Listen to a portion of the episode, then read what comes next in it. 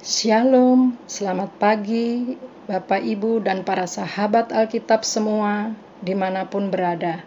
Sebelum memulai aktivitas kita hari ini, mari kita sejenak bersatu hati, mendengarkan dan merenungkan tentang kebenaran firman Tuhan yang terambil dari kitab satu Raja Raja dua ayat tiga belas sampai dua puluh lima.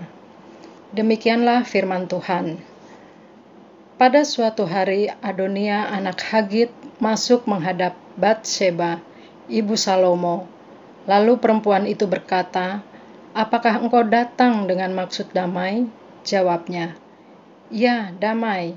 Kemudian katanya, "Ada sesuatu yang hendak kukatakan kepadamu." Jawab perempuan itu, "Katakanlah." Lalu katanya, "Engkau sendiri tahu bahwa akulah yang berhak atas kedudukan raja, dan bahwa seluruh Israel mengharapkan supaya aku menjadi raja. Tetapi sebaliknya kedudukan raja jatuh kepada adikku, sebab dari Tuhanlah ia mendapatnya. Dan sekarang, satu permintaan saja aku sampaikan kepadamu. Janganlah tolak permintaanku." Jawab perempuan itu kepadanya, "Katakanlah." Maka katanya, "Bicarakanlah kiranya dengan Raja Salomo, sebab ia tidak akan menolak permintaanmu, supaya Abisag, gadis Sunem itu, diberikannya kepadaku menjadi istriku." Jawab Batsyeba, "Baik, aku akan membicarakan hal itu untuk engkau dengan Raja." Batsyeba masuk menghadap Raja Salomo untuk membicarakan hal itu untuk Adonia. Lalu bangkitlah raja mendapatkannya serta tunduk menyembah kepadanya. Kemudian duduklah ia di atas tahtanya dan ia menyuruh meletakkan kursi untuk bunda raja. Lalu perempuan itu duduk di sebelah kanannya.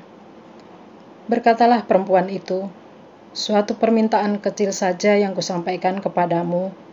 Janganlah tolak permintaanku." Jawab raja kepadanya, "Mintalah ya ibu, sebab aku tidak akan menolak permintaanmu." Kata perempuan itu, "Biarlah Abisag gadis Sunem itu diberikan kepada kakakmu Adonia menjadi istrinya." Tetapi Raja Salomo menjawab ibunya, "Mengapa engkau meminta hanya Abisag gadis Sunem itu untuk Adonia? Minta jugalah untuk kedudukan raja.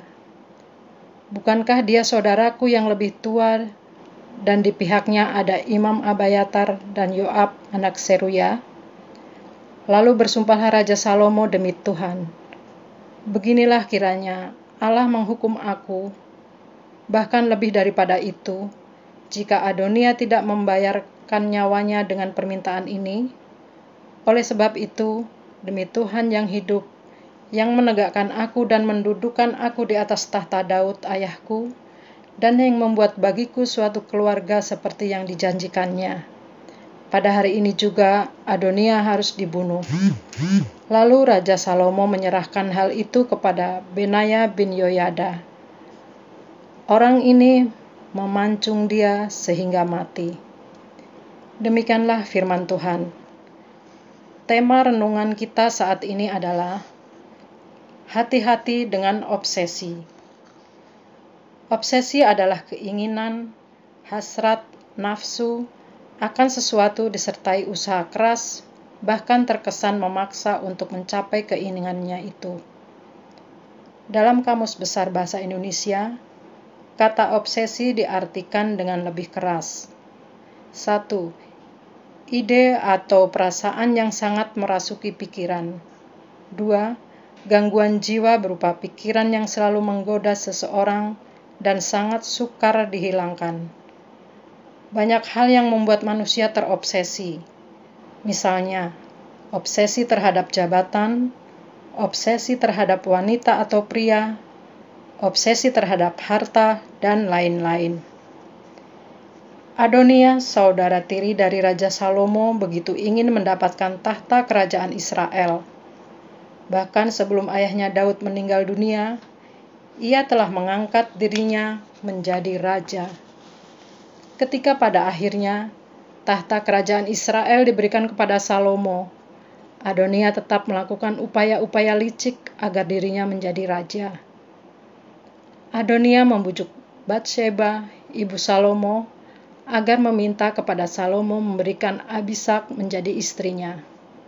Sebetulnya di balik permintaan ini, ada maksud terselubung dari Adonia untuk mendapatkan kerajaan Israel. Abisag adalah salah seorang istri Daud. Di masa itu, siapapun yang menikahi istri raja dianggap telah mewarisi tahtanya. Salomo mengetahui apa yang ada dalam pikiran Adonia.